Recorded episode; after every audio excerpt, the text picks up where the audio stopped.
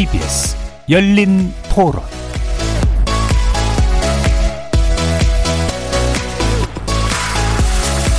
안녕하십니까. KBS 열린 토론 정준희입니다.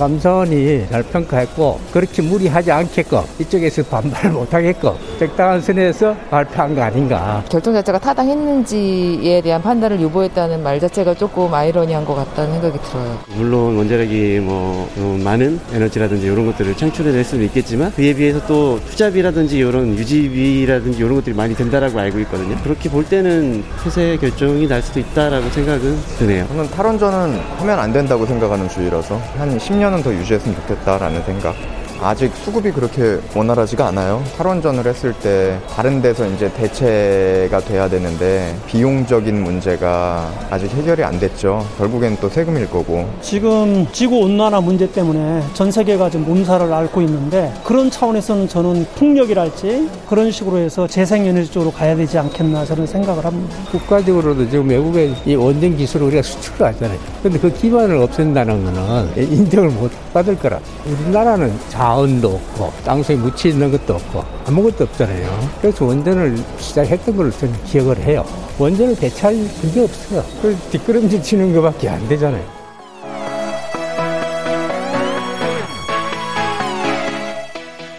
거리에서 만나본 시민들의 의견 어떻게 들으셨습니까? 월성, 월성 원자력 발전 1호기 조기 폐쇄 결정의 타당성을 검토한 감사원 감사 결과가 오늘 오후 공개됐습니다. 월성 원전의 경제성을 지나치게 낮게 잡은 불합리성을 지적하면서도 폐쇄 결정을 내린 당시 이사진에게 배임 책임을 묻긴 어렵다고 보았고요. 폐쇄 결정 자체는 경제성 이외의 여타 요소들도 고려할 필요가 있었으리라 판단한 것 같습니다. 국회 요구로 지난해 9월 30일 이후 감사에 착수한 지 1년여 만에 나온 이 결과 역대 최장의 심의 기간이었던 만큼 치밀한 검토와 신중한 결정을 내렸으리라 봅니다만 관련 논의가 이대로 끝날 것 같지는 않습니다. 현대사회를 움직이는 에너지, 이를 위한 정책은 경제, 사회, 환경, 그리고 미래 세대의 문제까지 고려하는 고차방 정식의 산물일 수밖에 없기 때문이죠. 오늘 열린 토론에서는 이번 감사원의 감사 결과가 갖는 의미 짚어보고요. 현 정부의 탈원전 정책에 미칠 파장을 전망하면서 미래 세대를 위한 바람직한 에너지 정책은 어떻게 해야 되는지 지혜를 모아보는 시간 마련했습니다. KBS 열린 토론은 여러분이 주인공입니다. 문자로 참여하실 분은 9730 누르시고 의견 남겨주십시오. 단문은 50원, 장문은 100원에 정보 용료가 붙습니다. KBS 모바일 콩, 트위터 계정 KBS 오픈, 그리고 유튜브를 통해서도 무료로 참여하실 수 있습니다. 날카로운 의견과 뜨거운 참여 기다리겠습니다. KBS 열린 토론 지금부터 출발합니다. 살아 있습니다. 토론이 살아 있습니다. 살아있는 토론, KBS 열린 토론. 토론은 라디오가 진짜입니다. 진짜 토론, KBS 열린 토론.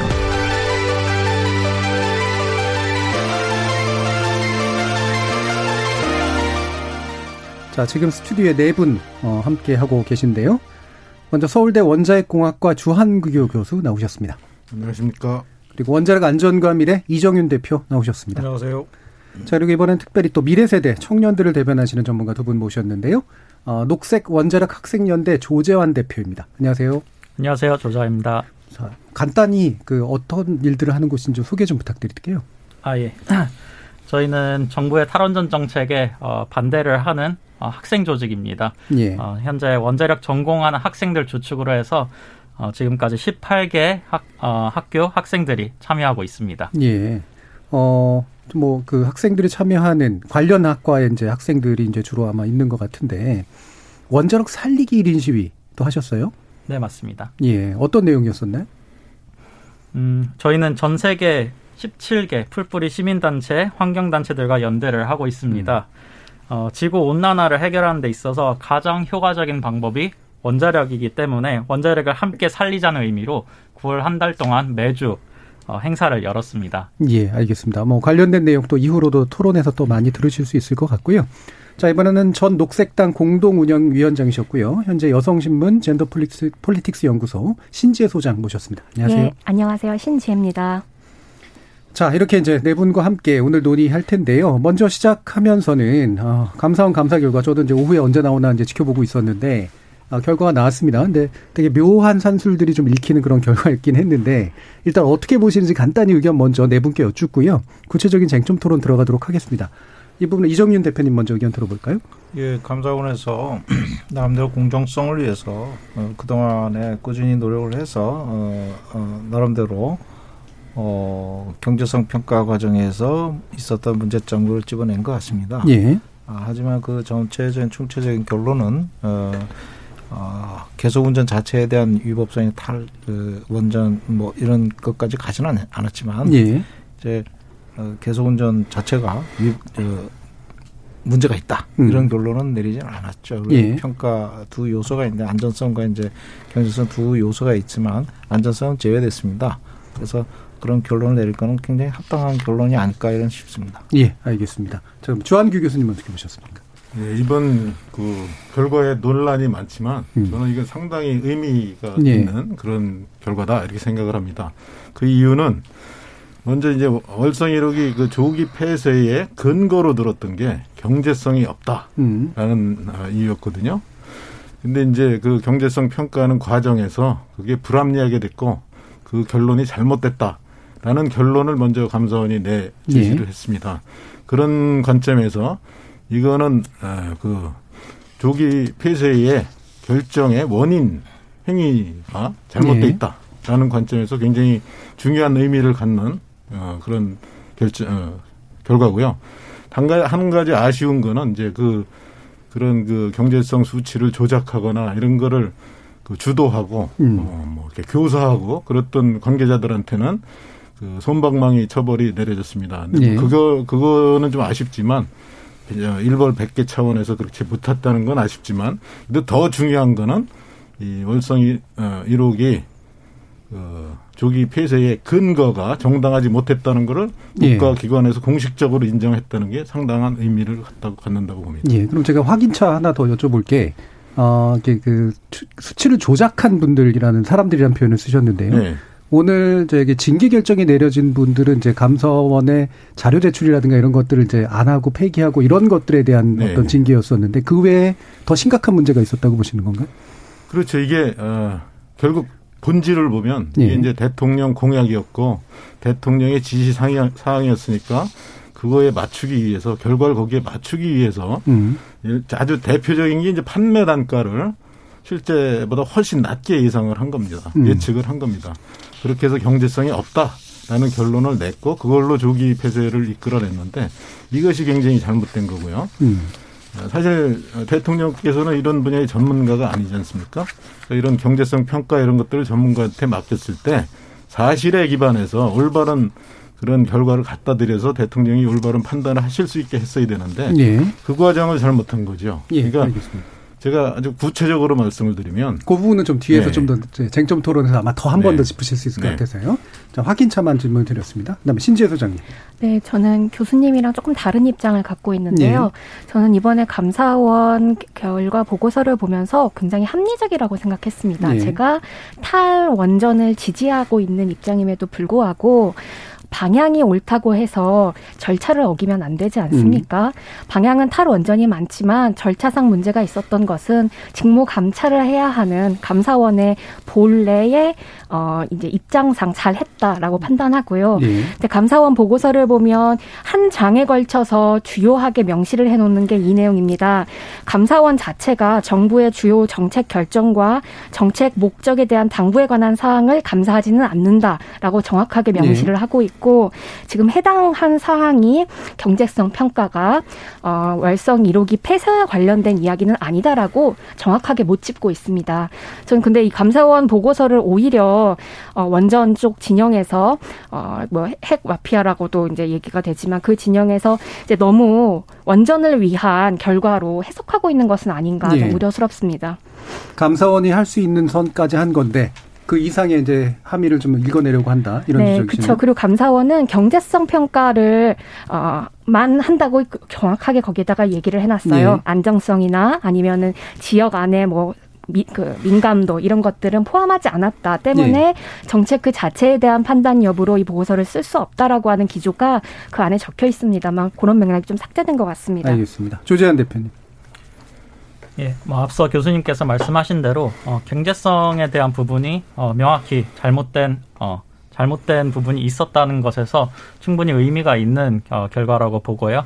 조금 더 덧붙이자면 앞으로 우리가 어, 원전을 조기 폐쇄하는 데 있어서 어떤 어, 기준을 세워야 할 것인지에 대해서 명확하게 어, 정립해줘야 될 것 같다는 감사원의 어, 제안이 있었습니다. 그래서 이 부분에 대해서 우리가 앞으로 조금 더 논의를 해야 하지 않을까 그렇게 생각됩니다. 예, 알겠습니다. 자, 그러면 바로 이제 자- 나온 쟁점 가지고 한번 말씀을 그럼 나눠보죠. 지금 아까 이제 아, 주한규 교수님은 수치를 오, 그러니까 잘못 한 거나 넘어서서 조작까지의 혐의가 있고 그거를 대통령에게 잘못 보고함으로써 의사결정을 잘못 내리게 만들었다라는 그런 판단을 하셨는데요. 이 부분은 이정윤 대표님 어떻게 보십니까? 저는 이제 요거에 대해서 사실 그, 그 이전으로 이제 거슬러 올라가야 됩니다. 후쿠시마 원전 사고 이후에 많은 국민들과 세계 국민들 전부 다 원전에 가공할 위력에 대해서 어, 뼈저리게 느꼈고 그 이후에 어, 우리나라 원전 산업계는 원전 비리의 몸살을 앓았고 그 이후에 원자력계가 어, 또 한 번 또 몸살을 앓은 게 이제 부울경 지진입니다. 예. 지진이 왔고 그것이 원전이 전부 동해안에 지진 때 있었기 때문에 어, 부산 지역, 울산 지역이 여야 할 거 없이 국회의원들 전부 다 어, 고리 1호기를 계속 운전하지 마라. 그래서 그 이제 계속 인간 운전 기간이 도래되면 이제 완전히 저 폐로해라. 예. 이거를 전부 다 합의를 했던 상황입니다.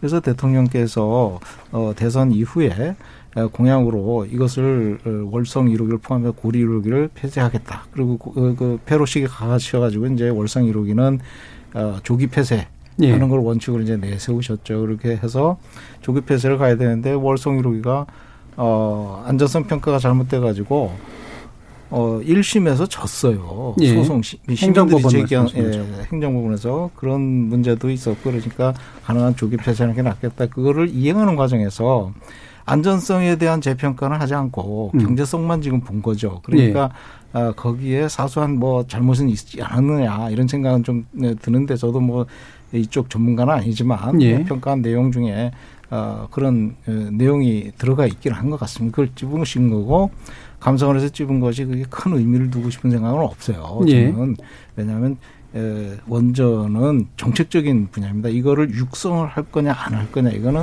국가의 기간 산업으로서 어떻게 할 것이냐는 정책적인 문제지. 예. 이거를 뭐 하나를 두고 표를 하냐 안 하냐 이게 이, 이거 중요한 거 같지 않습니다. 예, 기본적으로는 정책 방향은 있었고 그 근거로 된 것 중에 나중에 이제 경제성이 나왔으나 그거는 예. 큰, 부- 큰 문제가 아니라는 거죠. 가장 중요한 거는 안전성에 기초를 해야 된다. 예. 자, 이 부분 주한규 교수님.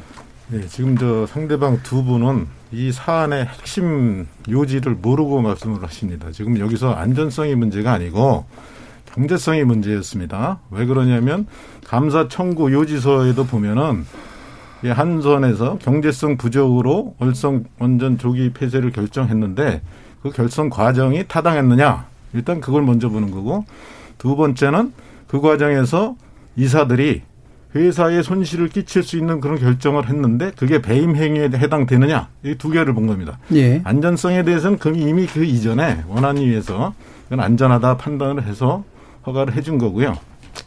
자 그러면 이제 아까 원래 말씀으로 돌아가서 어떤 데서 조작이 있었느냐 대표적인 게 이제 아까 판매 단가라고 말씀을 드렸는데 판매 단가는 이제 한수원에서 원자력 전기를 생산해서 한전에 팔 때 얼마에 파느냐 이거를 이제 나타내는 수치거든요. 예. 근데 그게 한전에서 원자력 전기를 생산할 때 드는 비용보다는 비싸, 예, 그거보다는 많아야 됩니다. 그래야지 한, 한전이 손해를 보지 않고 팔 수 있는 거죠. 근데 2016년에 국회 예산 정책처에 보고된 원자력 발전 원가는 킬로와트 시당 54원이었습니다. 그런데 이번 경제성 평가에서는 그걸 54원에서 쭉 낮춰서 49원까지 갔고 평균으로 보면 51원으로 쓴 거예요. 예. 그렇다는 얘기는 월성 1호기에서 생산된 전기뿐만 아니라 한수원이 생산한 모든 전기를 손해를 보고 판다는 겁니다. 이게 너무나 비상식적인 어, 그런 어, 산, 산정이거든요. 그러니까 말이 안 되는 거고 그게 이제 이번에 이번 감사 결과에서도 그게 지적이 됐고요. 거기는 원가 얘기는 안 했지만 비상식적으로 판매 단가를 낮게 예측했다는 게 제일 중요한 포인트였고 예. 두 번째는 이제 그 이용률에 대한 얘기가 있었는데 뭐 탈원전 기조하에서 이용률이 낮아질 수 있다라고 감사원도 그거는 인정을 했습니다. 음. 일단 중요한 건 판매 단가를 너무 낮춘 게 불합리하다. 예. 라는 거였고 그렇지만 실제 원전의 이용률도 월성 1호기하고 같은 유형의 원전이 월성 2호기, 어, 2, 3, 4호기 지난 2년간 평균 이용률을 보면 72.5%입니다. 근데 이거를 54.4%도 안 될 것 같다라고 판단을 해서 어, 정지를 했던 게 너무나 비상식적인 거죠. 이게 두, 두 가지가 이제 굉장히 그런 그 예. 목적을 위해서 목표를 위해서 이렇게 예, 조작한 그런 어, 흔적이 보였다는 얘기고 예. 아까 이정인 대표가 뭐 이거에 대해 잘 모르신다 그랬는데 저는 엄청 어, 이거 많이 어, 알아봤고 그러니까 경제성이나 안전성이나 대해서 충분한 어, 검토를 하고 확신을 갖고 말씀을 드린 겁니다. 근데 그러면 하나 더 여쭤볼게. 그러니까 실제로 정책적 판단에서 감사원도 이제 경제성만 가지고 판단하는 건 아니다라고 했잖아요. 아니 근데 예. 한수원이 그 조기 결정 조기 폐쇄 결정을 한 이유로 내세운 게 경제성 부족이었다예요. 안전하지가 못해서가 아니고 예. 경제성 부족이었다가 이유였어요. 그래서 경제성 부족을 나타내기 위해서 그래서 세 번이나 보고서를 수치를 바꿔가면서 예. 그 음, 목표에 맞게 그렇게 수정을 한 거더라고요. 예. 한수원에서 경제성만 가지고 뭐 폐쇄를 결정을 내렸다. 어떻게 보세요, 신전 위원장님? 아니 그건 사실이에요. 정재훈 사장이 예, 그렇게 얘기 들어보고. 예. 정부의 에너지 정책은 한수원이 결정하는 것이 아니라 국민이 결정하는 것이고 정부가 결정하는 것이죠. 문재인 정부는 2017년도에 이미 대한민국 국정 100대 과제를 내세우면서 탈원전 기조를 이야기를 했었고 시민 공론화 과정을 거쳐가면서 탈원전 기조에 대한 국민적 공감대를 이미 형성한 이후였습니다. 그리고 아까 그 감사원에서 어, 이 경제성과 안정성 이것이 타당하냐 이것을 감사했다라고 하 시는데 국회에서는 그것을 요청했지만 감사원에서는 정책에 대한 방향에 대한 그 감사는 본인들이 할 수 없다라고 이야기를 하고. 경제성 부분만 이야기를 한 겁니다. 그렇죠. 그래서 원래 이야기가 됐었었던 어, 안정성 그다음에 그 이 한수원에서 이사회에 부의된 안건을 보면 경제성 평가 안에서뿐만이 아니라 뭐 안전성이나 지역 수용성이나 운영 환경이나 굉장히 다양한 부분들을 보고 결정을 했거든요. 그 중에 경제성이 문제가 됐다 라고 나온 것이지 그걸 이 전체의 판단이 잘못됐다라고 하기에는 전 조금 과한 해석이라고 생각됩니다. 자, 그럼 이거는 좀 분리해야 될 것 같은데요. 그러니까 정부가 장기 정책으로 이제 탈원전 정책을 내면서 어, 월성 원전을 폐기하기로 정책적으로 결정을 내린 거랑 한수원에서 경제성의 이유를 들어가지고 그것을 폐기 결정을 내린 거랑은 중첩되는 부분은 있지만 약간 구분해서 이제 봐야 될 필요가 있잖아요. 그러면 책임을 물으시는 건 정부 정책입니까? 아니면 한수원입니까? 일단은 한, 한수원의 그 결정 과정에 대한 책임을 묻는 거죠. 예. 그렇지만 궁극적으로 그 기저에 있는 건 정책의 책임인데 지금 신 소장님께서 말씀하신 게 이게 뭐 다 공론화되고 공감을 얻었다.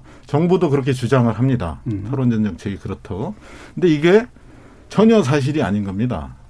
왜냐하면 일단 월성 1호기 폐 어, 조기 폐쇄나 아니면 신한울 3, 4호기 건설 중지 같은 거는 대선 공약이었어요. 그 공약 이행이라는 명분 하나만 가지고 이게 올바른 정책과 과정이 없이 그냥 추진한 겁니다. 그 대선 명 어, 공약이라는 그 명분을 맞추기 위해서 이제 그러면 어 연구 정지를 해야 되는데 그럼 무슨 이유를 대서 할 거냐? 그게 대선 공약이기 때문에 그냥 정지한다 이렇게 얘기를 할 수는 없잖아요.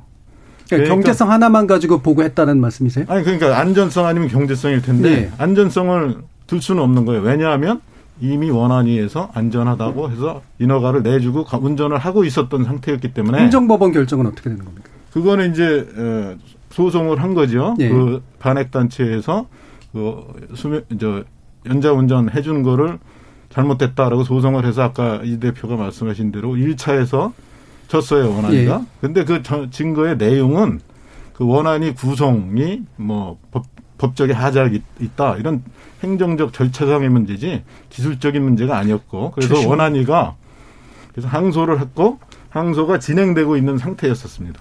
예. 최신 기술 기준이라는 것이 있습니다. 개소 운전은 가장 기본 원칙인데요. IA나 모든 국제 관리상 원전이 장기 가동을 하기 때문에 30년, 40년 전에 건설된 겁니다. 그래서 그때 기술 기준을 적용을 해서 어, 지금 와서 수명이 다 종료된 상태에서 다시 인허가를 받기 위해서는 그 사이에 어, 강화된 안전 기준을 적용하는 것이 원칙입니다. 무슨 말씀이냐면 그 사이에 지금 월성 1호기만 하더라도 세, 세계 3대 중대 사고가 다 일어났거든요. 예. TMI, 체르노빌, 후쿠시마. 그럼 이럴 때마다 후속 조치의 안전성이 계속 강화됩니다. 그것이 원자력의 특징이거든요. 원전은 사고 안 난다고 하다가 계속 사고가 난 게 원전이거든요. 그래서 그때마다 강화돼요. 그러면 어, 비용이 계속 늘어나니까 원전은 세계에서 유례 없이 어, 원가가 계속 올라가는 에너지원입니다. 다른 에너지원은 다 내려가요 원가가 그런 특징이 있는데 그렇기 때문에 최신 기술 기준을 적용을 해서 안전성을 업그레이드하라는 것이 기본인데 우리나라는 원안위에서 기술 어, 고시를 내놨습니다. 원자력 그저 계속 운전을 위한 고시가 있는데 거기에 보면 이제 계속 운전 고시 기술 기준들이 쭉 있습니다. 근데 거기에 보면 GSR을 적용을 해놨는데 R7이니 A신이 9, 10 이런 어, 최신 기술 기준들이 월성 2, 3, 4호기엔 적용된 것들이 하나도 적용을 안 한 거예요. 원전 심사 기준 저 어, 보고서에 그렇게 보니까 제가 검토를 해 보니까 그게 안 들어가 있어요. 그래서 제가 이의를 제기했던 거거든요. 예. 그게 발단이 돼 가지고 이제 법원까지 간 건데 저는 안타깝게 생각합니다. 이게 안전은 기술로 판단하는 거거든요. 법원에서 판단할 일이 아닙니다. 예. 그것이 안전을 제대로 판단을 못하니까 이게 법원에까지 가가지고 그렇게 결정이 된 건데 참 안타깝게 생각합니다. 그래서 기술적으로 문제가 분명히 있었고 그로 인해서 어, 외국 사례와 우리나라 원전 저 월성 1호기와 계속 운전에 들어간 비용을 비교해 보면 알 수 있습니다. 자 기술 부분 논쟁은 아마 또 논쟁이 또 될 것 같고요. 그 부분 일단 다시 좀 붙이고. 아닙니다. 일단은 저기 대표님 말씀도 듣고요. 예, 조재현 대표님. 네. 그 질문이 그러면 어떻게 그러니까 지금의 음. 감사원의 지금 결정이라고 하는 게 한수원에 있어서 경제성에 대한 판단만 내린 거라고 얘기를 했는데 정책적으로도 잘못됐고 한수원에게 완벽한 더 책임을 물었어야 된다는 말씀이시잖아요. 그 부분에 대해서 더 하신 네. 말씀이신지. 예, 뭐 앞서 이제 공론화가 충분히 이루어진 사항의 사항이고 그랬기 때문에 조기 폐쇄가 타당하다라고 이제 주장을 하셨는데 사실 그 이사회를 소집해가지고 결정을 내리는데 굉장히 어, 신속하게 어, 졸속으로 이제 진행이 됐습니다. 과연 이런 어, 그런 것들을 봤을 때 공론화가 충분히 일어났는지에 대해서 저는 좀 의문을 제기하고 싶습니다. 잠깐 이사회의 의견 그 판단하고 공론화 과정은 별개로 해야 되는 거 아닌가요? 아, 예, 그렇죠. 예. 그래서 이 공론화도 사실 이제 신고리 5, 6호기 어, 건설 재개에 관해서도 공론화라는 과정을 우리가 어, 굉장히 길게 잡고 예. 어, 공론화를 하지 않았습니까? 예. 그리고 또 공론화 과정 중에 이제 또 어, 시민들의 판단이 어, 원자력 쪽으로 바뀌는 경우도 있었습니다. 그런데 이런 부분이 어, 월성 1호기 조기 폐쇄를 하는 데 있어서는 많이 과정이 부족하지 않았나 이렇게 생각이 듭니다. 예. 그러니까, 그러니까 이사진의 판단은 별개로라도 공론화 과정까지도 또 적용했어야 되는데 그것이 없었다. 네, 이런 맞습니다. 말씀이신 건가요? 네, 예. 월성 1호기는 그 삼중 수소 관련 하에서 주민 피해가 굉장히 심한 지역 중에 하나였고 그 탈핵 운동 진영에서는 굉장히 오랫동안 빨리 폐쇄해야 된다라고 이야기했었던 원전 중에 하나인데 제가 조기 폐쇄 이야기가 나와서 한번 좀 짚고 싶은 게 있습니다. 예. 월성 1호기는 그 조기 폐쇄가 아니라 그냥 운영 허가 기간 종료이고 원래 응당됐 어야 될 연구 정지가 된 것일 뿐입니다. 수명이 30년이었습니까? 네, 예. 이미 설계 수명을 넘겼고 부품은 교체할 수 있겠지만 구조물 자체, 그러니까 그 외벽 시멘트 외벽 자체에 이 노후를 극복할 수는 없습니다. 그리고 2017년 당시 돌이켜 보면 2016년에 경주에서 큰큰 지진이 하나 있었어요. 예. 그때 규모가 5.8 정도 규모였는데 예전 만들어진 지금 만들어지는 건 조금 더 높지만 예전에 만들어진 원전의 그 내진 설계값을 보면 6.5 수준이거든요. 그러니까 5.8 지진이 발생했는데 그 근방에 6.5를 감당할 수 있는 원전이 있다는 건 위험한 거예요. 예. 그렇기 때문에 그때 당시에 시민사회계에서도 굉장히 큰 우려를 나타냈고 어, 그 논의 안에서 이런 결정이 내려졌다고 봐야 되겠죠. 예. 아, 기술적으로 안전성에 문제가 없었다. 없다는 판단을 주한규 교수님 하시는 것 같은데 말씀 주시죠. 네. 우선 제가 두 분한테 이번 그 감사 사안의 본질을 아시는지 감사 요구서, 국회 감사 요구서는 한번 읽어보셨는지 묻고 싶네요. 본질을해서 지금 어긋나는 자꾸 말씀을 하시는데 아까 말씀드린 대로 안전성은 논외였습니다. 경제성에 대해서는 말씀을 많이 드렸고 지금 안전성으로 다시 갈게요. 현재 뭐 지진에 대해서 불안할 것이다. 뭐 삼중수소에 대해서 문제가 있다. 이런 말씀하셨는데 이건 다 해결이 된 문제입니다. 그러니까 6.5 지진 이렇게 말씀하셨는데 6.5로 설계를 하는 게 아니고요. 내진 설계 기준이라는 건 0.3G. 0.3G 그게 그 자리에서 얼마나 가속도가 있느냐 이거에 대해서 설계하는 거고 경주 지진은 얼마인지 아세요? 그게 그 자리에서 지진 규모의 기준을 6.5라고 말씀드린 거죠. 네, 그게 그게 그런 것부터 잘못 아시는 거라고요. 지진이 얼마나 멀리서 일어났느냐가 중요하거든요. 멀리서 6.5가 일어난 거고 가까이에서 6.5가 고 다르죠. 아, 네. 그러니까 자기 그 위치에서 원전이 있는 위치에서 얼마나 떨리느냐, 얼마나 가속도가 있느냐 이걸 갖고 설계를 한다고요. 근데 이제 월성은 그게 0.3G고 경주 지진은 그게 그때 월성에서 관측됐던 게 0.098. 3분의 1이 안 돼요. 음. 근데 이제 3분의 1이면 3배만 센 거냐? 그게 아니에요. 그건 또 10에 몇 승급 이렇게 가는 거고. 예. 그러니까 충분히 내진 그 기준을 만족하는 아, 네, 그래서 지진에 대한 위험성에 대비돼 있는 원전이 어, 월성 1호기였고요. 또 하나 제가 그, 또 그 지진이 어디서 일어나는지 어떻게 알, 겠습니까 네? 그 지진이 어디에서 일어날지 어떻게 알겠습니까? 그건 역사적인 기록을 다 보는 거죠. 유례 없는 지진들이 최근에 많이 나타나고 있어서 일본도 그렇고 한국도 그렇고 브레보리에 연결된 나라에서 제가 볼 때는 상당한 낙관론과 상당한 비관론이 너무 극단적으로 좀 부딪히는 것 같아요. 아시고 말씀해야 되는. 제가 자꾸 아시고 말씀이라는 말씀하시는데 나름대로 근거를 가지고 얘기를 하시는 아니, 거니까 기술적인 네, 상대 어떤 뭐 이야기를 확실하니까 폄하하시는 건 좀 안 좋을 것 같고요. 네, 제가 나름대로 기준들이 있으신 거니까요. 제가 예. 이걸 설계한 사람 입장에서 일부 제가 참여를 해 설계를 실제 했습니다. 0.3G가 어, 아니라 0.2G로 돼 있습니다. 그리고 어, 지진대 위치해 있기 때문에 그 당시에는 굉장히 낙관적으로 설치를 했지만 경주 지진이라는 큰 지진이 일어났기 때문에 네. 지진대 위에서 이것이 굉장히 가깝습니다. 뭐 30km, 40km밖에 안 되는 그런 위치에 있고 지진이 발생하면 꼭 지진 단층대에서만 생기지는 않습니다. 그 주변에 분포하거든요. 그러면 어떻게 보면 저 월성 원전 바로 밑에서 발생할 수도 있는 일이고 예. 그렇기 때문에 우려를 했던 거예요. 예.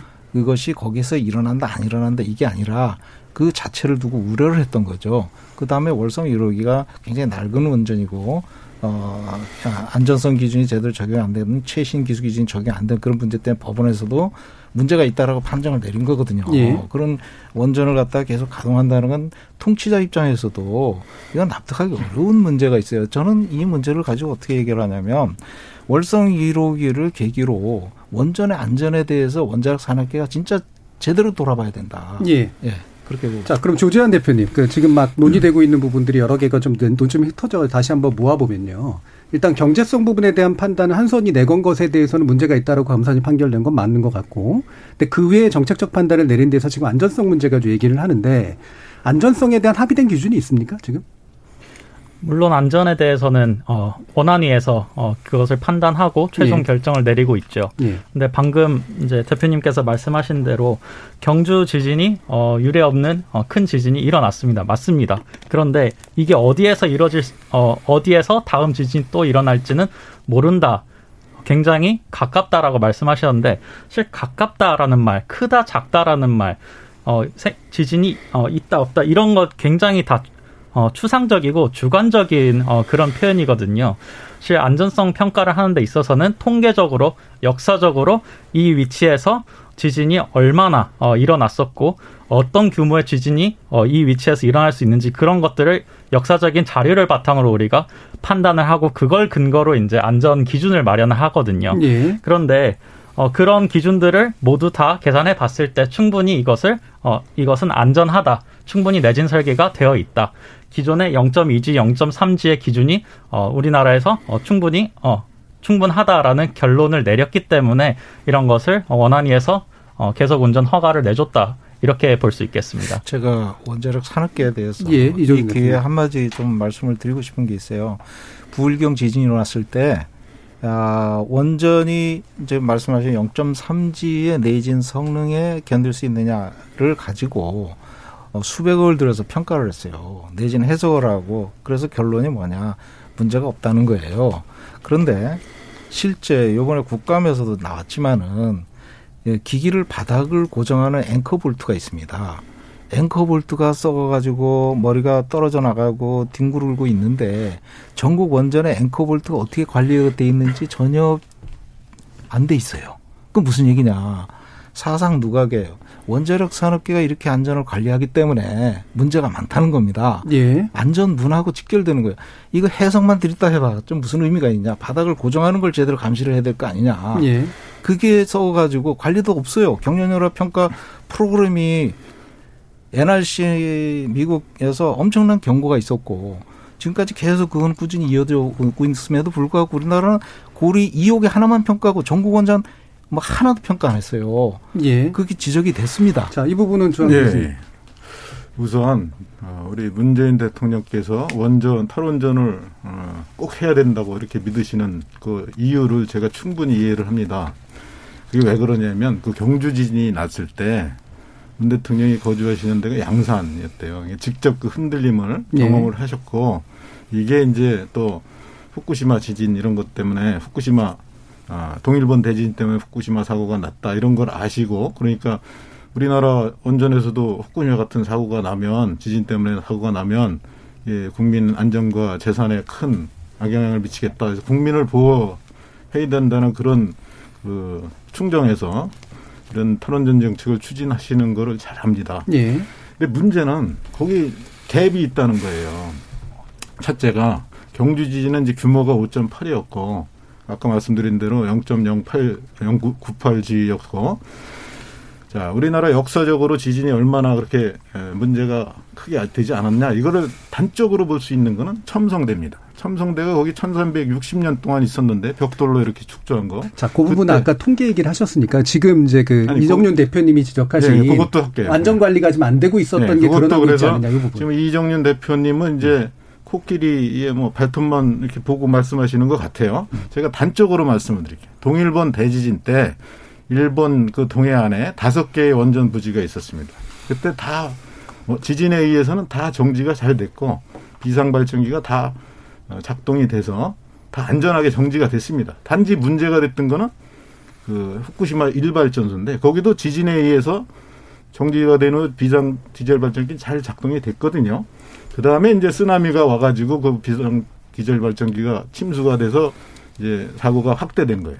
나머지 다섯 개를 보면 대진 지진에 대해서 잘 건, 강건히 버틸 수 있다는 게 동일본 대지진으로 이미 입증이 됐고요.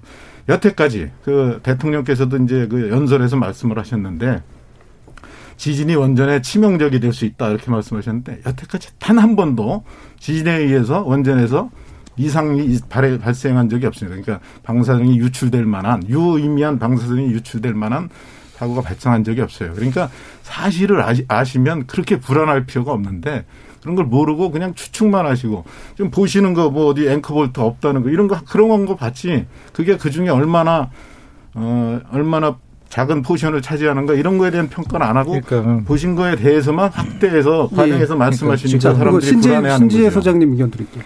어, 말씀을 말씀 하실게요. 이정윤 대표님. 잠깐만. 예. 이 앵커볼트가요. 전국 원전에 수백만 개 있습니다. 이게 작은 포션이 아닙니다. 그걸 검사를 안 하고 있는 거예요. 네. 그러니까 네. 그, 근데 저는 원전에 대해서 왜 우리가 안정성을 경제성보다 더 빨, 더 많이 고려해야 되는가를 좀 말씀드리고 싶은데요. 후쿠시마나, 후쿠시마나 체르노빌을 보면 한 번 터진 원전 사고는 어, 그 당시 살고 있었던 사람들뿐만 아니라 그 영토를 이후에 쓰는 어, 그 문명에 굉장히 큰 피해를 입힙니다. 일본도 그렇고 러시아도 그렇고 아직도 복구를 못했어요. 회복을 못했습니다. 그거를 빤히 보고 있는 우리 옆나라 한국에서 어, 과연 경제성만을 두고 핵발전소를 핵발전소에 대해서 이렇게 논의를 해도 괜찮을까 이런 고민이 좀 들고요. 아까 경주에 지진이 없다 얘기하셨는데요. 다들 아시는 것처럼 신라 중기 때 경주에서 대지진이 한 번 있어서 기록에 따르면 우물과 샘이 말랐었다고 합니다. 지진이라고 하는 것은 인간이 완벽하게 예측할 수가 없습니다. 그리고 삼면을 바다로 두는 한국 같은 경우에는 더 조심해야겠고요. 지금 한국은 통일이 안 돼 있기 때문에 사실상 반도가 아니라 섬이라고 봐야 하지 않겠습니까? 예. 이 좁은 땅, 땅덩어리에서 핵발전소 사고가 한 번 나면 우리나라 국민은 어디로 가야 합니까?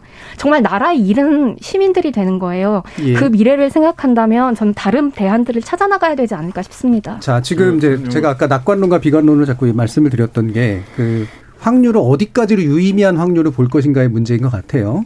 근데 말씀처럼 이제 아무리 낮은 확률이라도 사고가 나면 되게 이제 비탄에 빠질 수밖에 없는 상태가 벌어진다는 건 분명하고 근데 그렇다고 해도 이게 모든 것들을 한꺼번에 폐쇄할 수가 없다면 또 나름대로 기준이 필요한 측면들도 있는 건데 여기에서 이제 좀 입장과 보는 태도들이 좀 갈리는 것 같거든요. 조지한 대표님 말씀 좀 드릴게요. 네. 방금 그 신 소장님께서 말씀하, 어, 말씀을 하셨는데 예측할 수 없다. 우리 경, 어, 경주 지진과 같은 어, 대형 지진이 일어날지 안 일어날지 어디에 일어날지 예측할 수 없다라고 말씀하셨는데 사실 이 부분은 예측할 수 당연히 미래를 예측할 수 없죠. 미, 예측할 수 없는 건 맞기 때문에 그렇기 때문에 우리가 과거의 자료를 이용해서 통계적으로 확률적으로 접근해야 되는 이런 공학적인 접근이 필요한데 무작정 이거를 예측할 수 없고 어, 확률이 0이 아니고 아주 작지만 그래도 확률이 있다.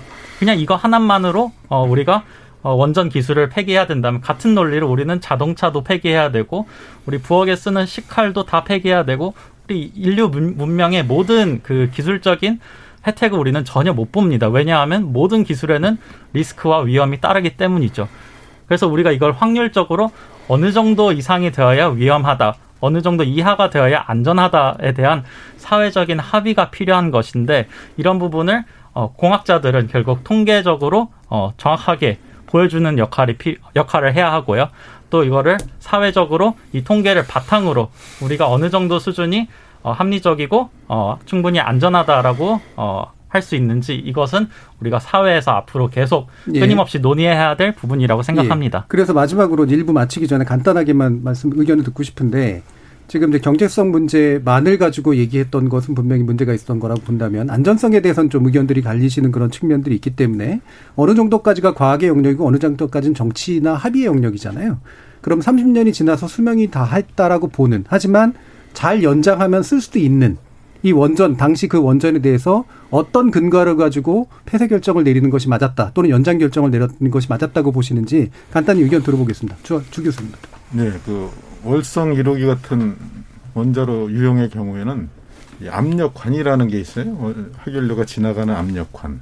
이것이 이제 시간이 지나면 이렇게 휩니다. 그러면 해결료가 지나가는데 방해가 되고 그래서 이제 그게 휘지 않고 아, 휘, 최대 휠 때까지 그 보는 기간이 한 30년 정도 된 거예요. 그래서 예. 그게 지나면 압력관을 교체를 하고 또 기타 이제 또 노후화된 아, 정상 작동이 안 될 수 있는 그런 설비들을 교체를 하고 그러면 이제 다시 이제 얼마나 이게 제 성능을 내는지 평가를 할 수 있을 거 아닙니까? 예. 그러고 나서 이제 어, 새거로 새거 거의 새거처럼 보수가 됐다 그러면 이제 10년 동안 더 쓸 수 있는 예. 그런 운영 허가 연장을 허가를 해주는 겁니다. 아까 저 조기 폐쇄라는 말이 허- 어폐가 있다 그러고 하셨는데 그게 아닌 게 그래서 이제 30년 운영을 하고 10년 동안 운영 허가를 받은 거예요. 그래서 운전을 하다가 앞으로 2022년까지 가동을 할 수 있었던 거를 그냥 그 경제성이 없다라는 이유로 미리 폐쇄를 예. 한게 조기 폐쇄의 이유가 됩니다. 알겠습니다. 예, 이정윤 대표님. 그, 네, 이제 안전성 문제로 넘어갔는데요. 어떻게 보면 이제 월성 1호기가 압력관 교체 맞습니다. 그것이 creep이라는 것이 있어서 이게 늘어납니다. 늘어나는데 지지 베어링을 이탈하는 그 기점까지 예, 늘어나는 것이 수명이 됩니다. 그런데 80% 가동률을 전제로 해서 30년을 잡았던 거예요. 그런데 지금 보니까 원체 잘 운영을 해서 85%막 운영을 하다 보니까 3년 조기 도달했어요. 그래가지고 그걸 교체를 들어갔는데 그러다 보니까 2년이 걸립니다. 그 이후에 1년 가동하고 이제 예, 수명이 종료, 종료가 되지 않습니까? 그러면 그 3,600억이 들어가는 압력관 교체 작업에 불, 플러스 해가지고 거기에 대해서 어, 새 발전소 운동을 했습니다. 새 발전소. 그러니까 새 발전소가 이제 노후된 설비들 교체를 들어가고 수명이 딱 되면 그때 가서 봐라. 이새 발전소니 수명 연장을 해달라. 이 개념이었어요. 여기에 어떤 계속 운전을 위한 그 최신 기술 기준을 적용하는 엔지니어링 어플리 예, 적용 그런 것들이 전혀 가만히 안 된 거거든요. 네. 발전소가 예, 종합적으로 안전성 평가가 안 된 거예요. 계속은 최신 기술 기준에 따라서 그래서 C6도 리비전 제로에 따라서 있고 그게 안전 해석인데 리비전 완화에 따라서 해야 되는데 그런 것도 그렇고 뭐 여러 가지 최신 기술 기준 적용이 제대로 안 되다 보니까 이것이 그냥 그냥 그냥 다시 말씀드리면 계속 운전을 위한 부품만 갈아 낀 거예요. 예, 거기까지 듣겠습니다. 예, 조재현 대표님. 예. 노후차를 언제 폐쇄하나요?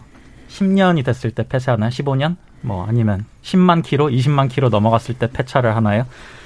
폐차라는 기준은 얼마나 차를 어, 잘, 잘 관리했고 또 핵심 부품 부품들의 상태가 과연 계속 쓸 수 있는지 그런 것들에 따라서 폐차에 어, 폐차하는 기준이 어, 달라집니다. 똑같이 원전도 월성 1호기도 핵심 부품들의 어, 사용하는 데 있어서 문제가 없는지 어, 다 판단했고 교체가 필요한 부분에 대해서 이미 교체를 7천억을 들여서 이미 했습니다. 했기 때문에 이 부분은 계속 어, 계속 운전을 할 수 있는 것이지 이게 마치 수명이 다 한 거를 억지로 우리가 계속 어, 위험하 위험하게 억지로 이용하는 것은 아니다. 이렇게 말씀드릴 수 있겠습니다. 음, 그럼 노후 차랑 노후 원전의 위험도는 마찬가지 가치관으로 봐야 되나요? 어, 뭐, 핵심 부품에 대해서 핵심 부품이 문제가 없으면은 계속 이용할 수 있다라는 음. 부분에서 저는, 어, 비슷하다고 볼 수 있겠습니다. 신지 소장님. 브레이크가 고장난 차면은 신재 전 두, 거- 두 가지와 한 가지 더 얘기하고 싶은데요. 일단 중요한 지점 중에 하나가 오늘 감사원 감사 결과 얘기를 하는 건데 그걸 충분히 이야기 못했던 것 같아요. 어, 그 탈핵이라고 하는 운동 진영에서도 이번에 어, 그냥 단순히 감사 결과를 어, 그냥 넘기는 것이 아니라 절 아무리 방향이 좋아도 절차상 문제가 있다면 그 절차상 문제 또한 제대로 잘 지키면서 가는 것이 중요하다라고 하는 것 이걸 한 번 더 명시를 했으면 좋겠고 네. 어, 나머지 두 개 좀 말씀드릴 건 아까 대표님께서 이야기 주셨던 두 가지 이야기 식칼과 원전을 비교한 것은 저는 조금 문제가 있다고 생각합니다. 식칼을 옆에다 두고 있으면 살아요. 사람이 죽진 않습니다. 옆에 그냥 두고만 있으면요. 근데 원전에 있는 어, 해결료 옆에 있으면 죽습니다. 사람이 그냥 죽어요. 그 다음에 아까 차량도 비교하셨는데 차도 그렇고 모든 것들이 다 수명이 있습니다. 그리고 노후 경유차 등 같은 경우에는 어, 폐차를 하지 않으면 미세먼지가 굉장히 많이 나와서 최근에 미세먼지 때문에 조기 폐차 지원 정책들도 펼쳐졌죠. 그걸 봤었을 때 수명 연한이 분명히 있고 어, 근데 거기에 원전이라고 하는 것은 위, 더 위험하기 때문에 단순 도식으로 비교할 수는 없다라고 생각합니다. 알겠습니다. 여기까지 듣고요. 1부 좀 마무리하면서 어, 청취자들 의견 듣고 2부에서 또 어, 미처 못한 논의들 이어가도록 하겠습니다. 정희진 문자 캐스터. 네, 청취 여러분이 보내주신 문자 소개해드리겠습니다. PCN님, 탈원전은 다음 세대를 위해 어쩔 수 없는 선택입니다. 핵 폐기물 처리 방안도 없이 무한정 쌓아놓을 수는 없습니다. 7086님, 탈원전에 대해 언제 국민이 공감했나요? 그들만의 공감이죠. 원희님, 경제성을 뭘 불합리하게 낮게 평가했다는 겁니까? 1982년 가동했으면 이미 노쇠하고 위험한 원전이라고 봐야 하지 않을까요? 3293님, 현 정부의 탈원전 정책에 반대합니다 해주셨고요. 권정환님, 현재 원전에서 만드는 전기는 남아돌고 있습니다. 약 8년 전 블랙아웃 된 거, 뭔가 음모가 있었다고 보여지고요. 저- 점진적으로 원전은 없애야 합니다. 심기중님, 원전이 잘못됐다는 거 인정하겠습니다. 그런데 앞으로 전기 수요는 무엇으로 감당할 건가요? 대안은 무엇인가요? 휴대폰이나 기타 휴대용 전자기기 수요는 갈수록 커지는 데다 앞으로 전기차까지 타고 다닐 겁니다. 과연 이런 전기 수요를 태양광으로 감당할 수 있을까요? 이호정님, 원전 폐기물은 100만 년 보관 처리해야 합니다. 그 비용은 왜 계산을 안 하는 건가요? 다랭님, 원전 근처에 사는 주민으로서 늘 불안을 떠안고 살아가고 있고 기회가 되면 이사 가고 싶습니다. 그렇지만 이사를 간다고 해서 대한민국 어느 곳이 안전할까요? 현재 세대와 미래 세대를 위해서도 그렇고 기후위기 시대에 우리가 지향해야 하는 것은 탈원전이에요. 5565님, 탈원전이 안정성의 문제라면 탈원전 해야죠. 그런데 매년 고속도로 상에서 교통사고 사망자가 만 명 정도 나오는데 자동차도 없애야 되지 않을까요? 7606님, 탈원전 결국 가야 할 길이라면 하루빨리 출발해야 합니다. 물론 현행 전기요금도 올리고 신재생 에너지로 최대한 빨리 전환해야 합니다 라고 보내주셨네요. 네, KBS 열린 토론. 이 시간은 영상으로도 생중계되고 있습니다. 유튜브에 들어가셔서 KBS 일라디오 또는 KBS 열린 토론을 검색하시면 지금 바로 토론하는 모습 영상으로 보실 수 있습니다. 지금 방송을 듣고 계신 청취자 모두가 시민농객입니다. 계속해서 청취자 여러분들의 날카로운 시선과 의견 보내주세요. 지금까지 문자캐스터 정의진이었습니다.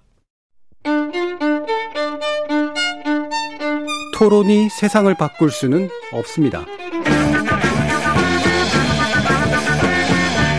하지만 토론 없이 바꿀 수 있는 세상은 어디에도 없습니다.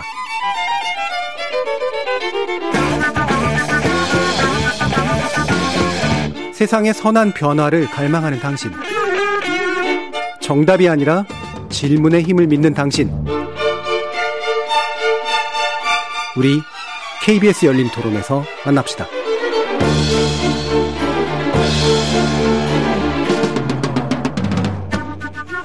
KBS 열린 토론 원자력 안전과 미래 이정윤 대표, 전 녹색당 공동 운영 위원장이었던 여성신문 젠더 아플리틱스 연구소장 신지혜 소장, 그리고 서울대 원정, 원자핵공학과 주한규 교수, 어, 녹색 원자력 학생연대 조재환 대표 이렇게 네 분과 함께 하고 있습니다. 자, 뭐 얘기할 것들은 많긴 합니다만 일단 정, 그 탈원전 정책이라는 기조에 대해서 그러면 한번 말씀을 나눠보죠. 어, 일단 아까 이제 주한규 교수님도 말씀 주셨지만 그 위험성에 대한 어떤 불안감, 에 대한 어떤 감정들은 충분히 동의한다. 하지만 실제로 그 부분을 해결하는 것은 또 다른 문제다. 그래서 해결에 있어서는 명확한 어떤 판단의 기준과 그다음에 구체적인 정책이 필요하다. 뭐 이런 취지로 말씀을 주셨는데 기본적으로 탈원전 정책의 방향에 대해서 동의하시진 않을 것 같아요. 근데 당연히. 어떤 방식으로 공존해야 된다 그럼 보시는지 한번 말씀 주시죠. 예, 우선 이 탈원전 정책이 이제 입안되고 추진된 배경에는 지금 청취자 여러분들께서도 많이 우려를 표명하셨고 우리 어, 신 소장님도 하셨듯이 원자력 안전성에 대한 그 우려거든요. 예. 이제 그걸 제가 말씀드릴 제가 볼 때는 그걸 정확히 그 사실을 잘 모르시는 데서 문제가 유발된다라고 보는데 음. 첫 번째로 제가 말씀드릴 수 있는 거는 원자력이 일반인이 아는 거하고는 다르게 생명 안전성이 가장 높은 원전 발전 수단이다. 여태까지 원전 사고로 죽은 사람 다 세면은 43명입니다. 후쿠시마에서 원전 사고로 사람이 안 죽었습니다. 방사선 위해로. 그 다음에 이제 아까 말씀하신 대로 뭐 한 번 사고가 나면 이 좁은 땅덩어리에 다 폐허가 되는 거 아니냐. 그런데 그렇게 사고가 날 수 있는 우리나라 원전이 아닙니다. 이게 크게 세계적으로 세 가지 큰 원전 사고가 있었는데 우리나라에서 만약에 원전 사고가 난다면 제일 첫 번째 났던 미국의 TMI 사고와 같은 겁니다. 스리마이섬이요? 예, 네. 거기는 원자로가 녹았어요. 그래서 방사능 많이 물질이 많이 원자로 밖으로 배출됐지만 견고한 경락 건물이 방사성 물질의 대기 유출을 막았고요. 그래서 그 옆에 쌍둥이 발전소가 TMI 원이라는게 있었는데 그거는 사고가 난뒤 39년 동안 잘 운전이 됐고 주위에 환경 오염이 안 됐습니다. 그러니까 그렇게 사실을 조금 잘 아시면 그게 뭐 예를 들어서 체르노비의 사고가 저렇게 났으니까 우리나라도 저런 사고가 날 수 있을 거다 이렇게 막연한 불안감에 어, 떠실 수 있는데 그럴 필요가 없다. 예. 예. 사실을 정확히 아시면 불필요한 그런 음. 어, 우려와 공포에서 해방될 수 있다라는 예. 거고요. 이제 탈원전 정책으로 다시 돌아가서 저는 이제 탈원전 정책이 뭐 방향은 맞는데 어? 속도가 빠르. 이거 전혀 동의, 동의를 하지 않습니다. 물론 이제 그 기후 변화에 대처하기 위해서 우리가 이산화탄소 줄이고 뭐 미세먼지 줄이고 이러는 거 해야지요. 근데 그걸 줄이는 거는 화석 발전, 화력 발전을 줄이는 길로 가야지. 그래서 재생에너지를 늘리되 그 석탄이나 가스 발전을 줄이는 방향으로 가야지. 지금같이 원전을 줄이고 가스를 확대하고 그러면은 그거는 이산화탄소 줄이나 미세먼지 줄이는 데서 거꾸로 가는 겁니다. 그러니까 예. 지금 저는 탈원전 정책은 아예 방향이 잘못됐고 에너지 전환 정책은 맞습니다. 근데 예. 이제 전환을 뭘 대상으로 전환을 해야 되느냐? 화력 발전을 대상으로 전환을 해야 된다. 이렇게 알겠습니다. 자, 이정인 대표. 네, 그 원자력이 결국은 안전성 문제라고 이제 누차 강조를 하고 있는데요. 결국은 후라마 저 후쿠시마 원전 사고가 안 일어났습니다. 언제 일어났어요? 안 일어났어요. 2011년 3월 11일 이전까지요. 그럼 우리나라에 원전 사고 일어날 거냐? 안 일어났습니다. 언제 일어나냐? 안 일어나요. 사고가 날 때까지요. 이게 원전 사고입니다. 그래서 저는 이제 어떻게 보냐면 경각심이 필요한 안전 문화가 시급하게 요구되고 그것이 지금 원자력 산업계도 현장을 가보면 하나도 안 바뀌었다. 좀 그런 좀 비관적인 생각을 가집니다. 다만 그분들이 노력을 안 한다는 건 아니에요. 열심히는 하고 있는데 안전 문화가 제대로 안 돼 있다. 두 번째. 자, 그러면 약간 말씀해 주시면 주한 교수님 약간 이제 우리나라에서 만약에 사고가 가능성이 없고 거의 없고 만약에 난다고 해도 스리마일 섬처럼 주변 환경에 영향을 미치지 않는 그런 구조다. 이런 부분에 대해서는 어떻게 보시나요? 그런 구조는 어, 없습니다. 왜 그러냐면 이 원전 사고는 아주 다양하기 때문에 하다못해 어, 사용화 해결료 저장소에 예를 들면 뭐 어떤 사고가 일어날 수도 있고 여러 가지 있습니다. 그래서 예. 요번에 이제 마이삭 태풍 왔을 때 마이삭 태풍 왔을 때 여섯 개 원전이 다 비상 디젤 발전기로 가동을 했어요. 그건 무슨 얘기냐? 정상이 아니고 비상 디젤 발전기로 전기를 냉각을 시키고 있었는데 이거는 세계 유례가 없는 사고입니다. 그래서 저는 어, 우리나라가 그 이유가 뭐냐? 그러면 부품이 잘못된 거예요. 그러면 부품 왜 잘못 꼈냐? 이게 이게 결국은 현장이 제대로 현장 중심으로 관리가 안 되고 있는 게 저는 굉장히 중요하다. 계속 운전 가도 돼요, 사실은. 예. 안전 문화가 제대로 되고 진짜 국민들이 바라볼 때 신뢰를 준다 그러면 운전 계속 해도 됩니다. 미국처럼. 네. 자, 근데 지금 우리나라 안전 문화는 지금 아니다. 그리고 운전의 이제 원전의 가장 기본은 저는 계속해서 안전을 강조하고 모든 가치보다 우선돼야 되고 그 안전은 기술 중심으로 가야 된다. 관료나 법과 행정으로 가면 안 된다. 예. 예. 그런 얘기고요. 원자력 산업계는 월성 1호기 폐로를 어, 하나의 계기로 완벽한 안전을 위한 쇄신의 모습을 반성하고 쇄신하는 모습을 보여야 됩니다. 예. 전 그렇게 보고 월성 1호기는 규제에 실패한 원전입니다. 예. 그 다음에 탈원전에 대해서 말씀드리자면 이게 탈원전에서 오해가 있어요. 당장 탈원전 한다고 대부분 국민들이 오해를 하는데 이게 2080년까지 점진 축소예요. 그럼 이건 탈원전을 말로는 탈원전을 얘기를 했지 점진 축소형 모델이라는 거예요. 예. 그걸 우리가 감안을 해야 되고 어 정쟁의 도구로 활용하는 건 안 된다. 예. 원전의 안전과 관련돼가 특히 세계적인 추세인 에너지전의 원자력 산업계도 적극 동참할 필요가 있다. 예, 예. 예 그렇게 알겠습니다. 결론. 예, 조재한 대표님. 예. 방금 이 대표님께서 어, 안전에 대한 인식이 우리나라에서 어, 굉장히 낮아서 어, 위험하다라는 말씀을 하셨는데 어, 그렇다면은 안전에, 안전에 대한 인식을 높일 생각을 해야지 무작정 어, 우리가 사용하고 있는 기술을 폐기하는 쪽으로 가서는 우리 인류가 발전할 수 없다고 생각합니다. 안전하지 않은 부분이 있다면 그걸 기술적으로, 공학적으로 해결할 고민을 하고 또 사회적으로 이 안전에 대해서 우리가 우리 시민들이 어, 더 안전에 대해서 의식하고 어, 더 조심하고 하는 그런 의식을 우리가 계속 어, 어, 사회적으로 계속 어, 이렇게 증가시키는 방향으로 그렇게 논의가 되어야지 어, 무적정 안전에 대한 인식이 낮으니까 폐기해야 된다. 이건 저는 동의할 수 없습니다. 방금 말씀이 그 말씀은 아니었던 그 것 같은데. 예. 음. 계속 운전해도 돼요. 예. 네네. 신뢰를 줄 수 있다. 예. 예. 그렇죠. 그러니까 말씀드린 대로 신뢰를 우리가 신뢰를 줄 수 있게 우리가 원전 운영에 대해서 투명하게 그래서 네. 안전 문화를 얘기하는 거예요. 네, 맞습니다. 네. 그래서 저도 안전 문화에 대해서 이렇게 이 대표님처럼 문제 제기를 계속 해주시는 분들이 있고 시민 사회에서 이거를 어, 견제하고 하는 것이 저는 건강한 예. 방향이라고 생각합니다. 알겠습니다. 신재 소장. 네. 노후된 장비를 바꾸는 것도 안전 문화 중에 하나죠. 그래서 월성 1호기의 노후도를 따져봤었을 때 안전을 위해서 지금 결정은 나쁘지 않았다고 생각하고요. 그 아까 원자력 그 쓰리마일 섬 사고 때문에 40명이 사망했다고 하셨는데 저는 체르노빌. 체르노빌. 아 체르노빌 예. 사건 때문에 저는 그것이 어 핵 발전 사고의 가장 큰 위험성 그리고 두려운 문제라고 생각합니다. 분명히 사고는 터졌는데 어떻게 사람이 죽고 어디에서 피해가 발생했는지 알 수가 없어요. 암 환자들만 늘어나고 왜 이 사람이 암이 생겼는지 추적할 수가 없으니까요. 지금 일본에서 어, 오염수를 방출한다 안 한다 이런 문제가 굉장히 많고 어, 식품에서도 계속 세슘이 검출되고 있어서 큰 사회적 문제로 야기되고 있는데 그렇게 따져봤었을 때 그 식품을 먹는 사람 중에 암이 생긴 된다면 그것이 과연 핵발전소 사고 때문에 일어난 사망이나 어, 뭐 건강 문제라고 할 수 있을까요? 지금까지 그것들을 계산하지 못했기 때문에 마치 그 수가 사망자 수가 적은 것처럼 보이 보인 것이 아닐까 이런 생각이 좀 들고요. 그다음에 저는 기후 위기 시대 때이니까 더 원전이 필요하다라고 하시는 말씀에 이런 비유를 드리고 싶습니다. 저희 눈앞에 양잿물이랑 독극물이 있어요. 양잿물은 먹, 먹기 역하고 독극물은 먹으면 언제 죽을지 알 수 없습니다. 양잿물도 먹으면 죽습니다. 네, 네. 독극물은 네. 20년 뒤에 죽을지 30년 뒤에 죽을지 알 수 없어요. 그러면 대한민국은 새 우물을 파야 합니까? 아니면 두물 중에 하나를 먹어야 합니까?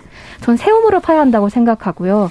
어, 원전과 그 다음에 어, 탄소 발자국을 많이 남기는 그 뭐 석탄 화력 발전소 같은 것들을 점차적으로 폐기하고 어, 탈원전 정책으로 그 다음에 재생 에너지 정책을 지, 그 지원하는 곳 쪽으로 정부 방향성을 세워야 한다고 생각합니다. 예. 전 오히려 2080년이 조금 더 길다고 생각해요. 더 예. 빠르게 해야 예. 한다고 생각합니다. 알겠습니다. 자, 그럼 요거는 한번 확인해 주셨으면 뭐두 분 중에 어느 분이 해 주셔도 되는데 아까 43명은 이제 직접적으로 죽은 숫자지만 말씀처럼 이제 환경에 대한 여파라든가 네. 이런 것들을 사실 단순 계산할 수는 없잖아요. 네, 그래서 지나치게 축소된 측면이 없지 않은 것 같은데. 그게 그걸 다 그 언스키어라는 그 유엔 기구가 있어요. 예. 유엔 예. 방사선 영향 과학 조사 위원회라는 데서 엄밀하게 조사를 해서 일단 후쿠, 저 체르노빌 같은 경우는 이제 사고 현장에서 소방관이 어, 죽은 사람하고 그다음에 이제 거기서 방사능 물질이 유출된 게 목초에 퍼진 거를 젖소가 먹고 거기서 짜낸 우유를 먹고 그 갑상선 암에 걸린 어린이들이 죽은 거. 그거 다 계산을 엄밀하게 한 겁니다. 그래서 그게 43명이라고 밝혀졌고요.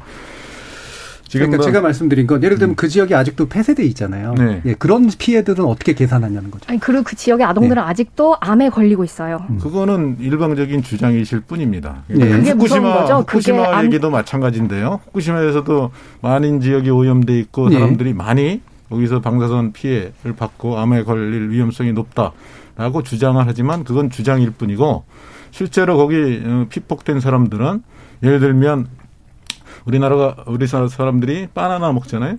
바나나에 방사능 물질이 있다는 거 잘 모르시죠? 거기 이제 압니다. 예. 예. 그러니까 바나나 하나 정도 먹는 정도의 피폭이 되는 거거든요. 그걸 음. 뭐 바나나 하나 먹나 두 개나 먹느냐.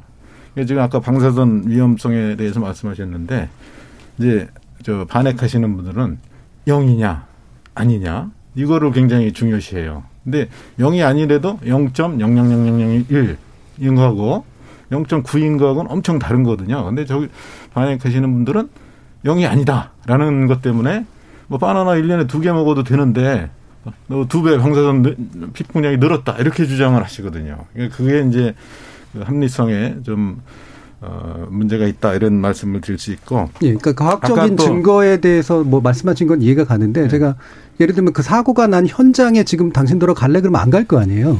그렇죠. 예. 뭐 그거는 이렇게 어, 소개를 시켜 놓은 건 맞죠. 예. 계속 거기 거주를 하면은 그 어, 기준 이하, 이상으로 피폭을 받을 수 있으니까.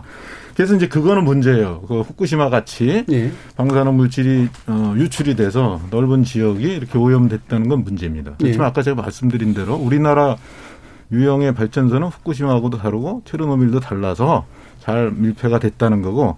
근데 약간 이제 어, 이정희 대표가 뭐 볼트도 잘못될 수 있고 잘못될 수 있다 그랬는데 그렇지 않다는 거를 이번에 그 정전 아, 저 태풍 왔을 때 여섯 개의 비상 발전기가 그 설계된 대로 다 작동이 됐거든요. 그게 음. 이제 그 전에 사실 고리 1호기 정전 사건이 있을 때는 거기 뭐 솔레노이드 밸브라는 게 이상이 있어서 작동을 안 했는데 그 이후부터 사람들이 경각심을 가지고 안전 문화를 증진시키기 위해서 많이 노력을 했고 그거의 결과로서 어, 이번에 그 여섯 개의 비상발전기가 잘 작동이 됐다. 이런 걸로 이제 입증을 할 수도 있습니다. 예. 물론 이제 그게 한쪽으로 보면은 뭐 자, 다행스럽게 볼 수도 있고 또 반대쪽으로 보면 커봐라. 이게 태풍 같은 뭐 염분이 있는 그런 어, 바람이 불어올지 어떻게 예상을 하겠느냐. 그렇게 해서 여섯 개가 다 정지될 수 있는데 라고 위험성을 강조할 수도 있어요. 그렇지만 현실로 나타난 것은 설계된 대로 설비들이 잘 작동돼서 아무 문제가 없이 원전이 잘 정지할 수 있었다. 예.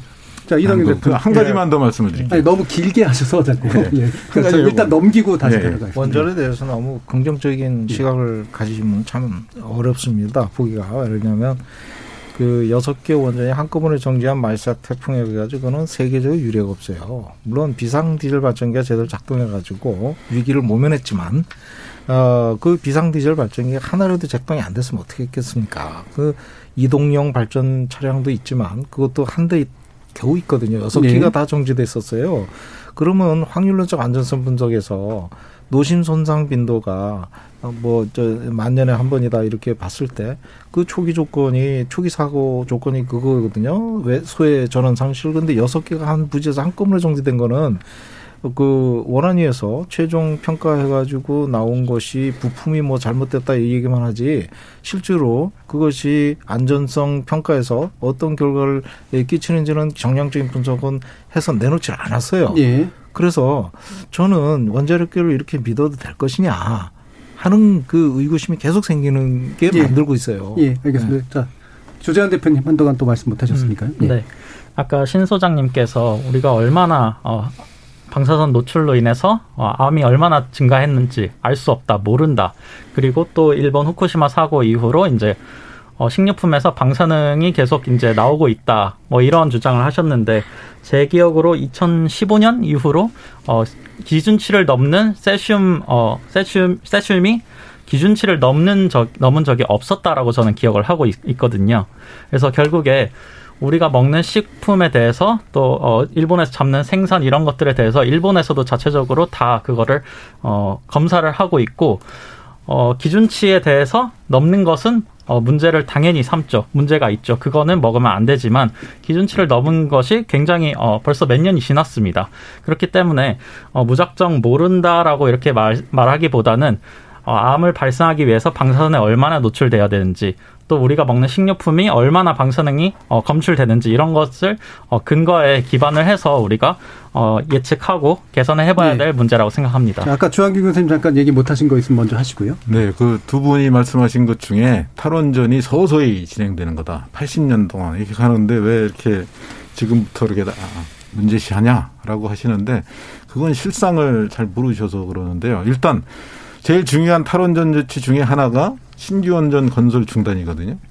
그래서 3, 4호기 같은 게 지금 건설이 추진되고 있었는데 예. 그걸 일거에 정- 중단을 시켰어요. 그러니까 원자력 산업계가 지금은 일, 일감이 없어요. 지금 세계 최고의 경쟁력을 갖춰놓은 원자력 산업계가 지금 고사하고 몰락하고 있다 이겁니다. 예. 그러니까 이 임팩트가 즉각 나타나는 거고 지난 3년 동안에 원자력 발전이 줄므로써 온실가스 늘어나고 또 한전 적자 증가하고 이런 것들이 지금 바로 나타나는 문제거든요. 예, 그러니까 이게 알겠습니다. 30년 예. 걸쳐서 서서히 일어나는 거는 전, 전혀 아닙니다. 알겠습니다. 신재위 제가 조금 말씀드리고 싶은 게 그 얼마 전에 어, 2020 도쿄 올림픽 관련해서 그 한국 단체에서도 그렇고 일본 단체 내에서도 어, 일본산 식품에 관련한 안전성 문제를 제기한 적이 있습니다. 그래서 후쿠시마 인근에 있는 농수산물에서 어, 다른 지역보다 20배 넘는 어, 세슘이 검출됐다라고 하는 걸로 기자회견을 했고 2018년도와 비교했을 때 방사능 오염이 별로 나아지지 않았다라고 하는 의견을 밝히기도 했습니다.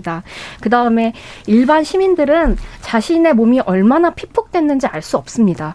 그리고 그걸 항상 검사하고 다닐 수는 없죠. 그 항상 뭐 그다음에 뭐 식품 같은 것도 알 수, 그냥 얼마나 어떤 식품을 많이 먹느냐에 따라서 다른데 그렇다면 암에 걸리지 않기 위해서 가장 좋은 것은 피폭이 최대한 안 되는 것입니다. 그럼 정부는 국 정 그 국민의 안전을 위해서 피폭당할 수 있는 확률을 가장 많이 줄여줘야 돼요. 그를 위해서 움직여야 하는 것이 탈핵 방향이 아닐까 싶고요. 아까 교수님이 말씀하셨던 것 중에 원자력 산업계가 일감이 없다라고 하셨는데 어, 저는 그것 때문에 지금 대한민국이 사활을 걸고 원자력 산업계를 위해서 핵발전소를 계속 유지하고 운영하는 건 타당하지 않다고 생각합니다. 예, 거기까지 듣겠습니다. 이제 마무리 발언하셔야 되기 때문에요. 자, 1분 정도로 어, 지금 어, 에너지 전환 정책이 방향이 뭐야 되는지 그리고 그것을 위해서 원전을 포함한 공론화 과정은 어떻게 되는 게 바람직하다고 보시는지에 대한 의견 마무리로 듣도록 하겠습니다. 이정윤 대표님. 예, 원자력 발전소 또 연구를 통해서 핵 폐기물이 엄청 쌓입니다. 그래서 그것이 지금까지 누적된 것이 상당하기 때문에 특히 이제 원자력 연구원 대전 어 250만 한복판 도시에 어, 워- 어, 핵폐기물이 제일 많이 쌓여 있어요. 그 이유가 서울의 TRIGA Mark 어, 원자로 해체한 그 흙이 대전에 와가지고 그렇게 된 건데 그것이 누설이 되고 있다. 무슨 말씀이냐면 고철로 팔고 어, 야산에 묻다가 그게 다 발각돼 가지고 그것이 문제가 어, 심각하다는 거예요. 그래가지고 저 이제 저 법적 처분까지 받는 그런 상황까지 갔는데 그런 상황에서 지금 다른 쪽으로 이전을 하겠다. 지금 그러고 있거든. 그러면 대전에 있는 핵폐기물 어디다 갖다 놓을 거냐 하는 문제가 있는 거예요. 그러면 연구를 위해서 핵폐기물 계속 쌓여야 지금까지 계속 증가가 돼 2016년에 저거 어 빨리 이전시켜라 했는데 그거를 못 하고 계속 증가만 되고 있어요. 사용해보게도 예. 있고 그런 핵 폐기물 문제가 예. 근본적으로 원자력계가 해결해야 될 예. 숙제다. 하지만 정부의 폐기 비용 같은 것들에 대한 고민 필요하다. 예. 거기까지 일단 들어야 될 것 같습니다. 예. 주 교수님. 예, 뭐 저는 원래 오늘 그 본론 주제로 들어가서 이 월성 1호기 그 감사 결과가 이 월성 1호기 조기 폐기가 원인 무효라는 걸 밝힌 거다. 원래 정 경제성 평가 경제성이 낮아서 폐기한 거가 경제성 평가가 불합리하게 잘못됐다라는 걸 했으니까 그 결정이 원인 무효다라는 차원에서 상당히 의미가 있는 그런 결정이고 이거하고 유사한 게 지금 이제 신한울 3, 4호기 어, 건설 중단 그것도 원인 무효 행위가 될 수 있다라는 차원에서 어, 지금 이제 당국자들이 특별히 한수원 같은 당국자들이 앞으로 어, 과거 같은 그 과오를 더 이상 범하지 말고 지금이라도 신한울 3, 4호기를 제9차 전력수급 기본 계획에 어, 포함을 시켜서 건설을 함으로써 아까 원- 원전 산업이 예. 원자력계 자체만을 위한다고 그랬는데 그게 아닙니다. 이게 예. 국부를 창출하고 원 전기료를 낮추고 하는 그 국가 경제적인 측면에서 그 순작용이 알겠습니다. 있으니까 예. 그 에너지 정책을 정상화시키는 게 예. 필요하다 이렇게 말씀드립니다. 신지혜 소장님.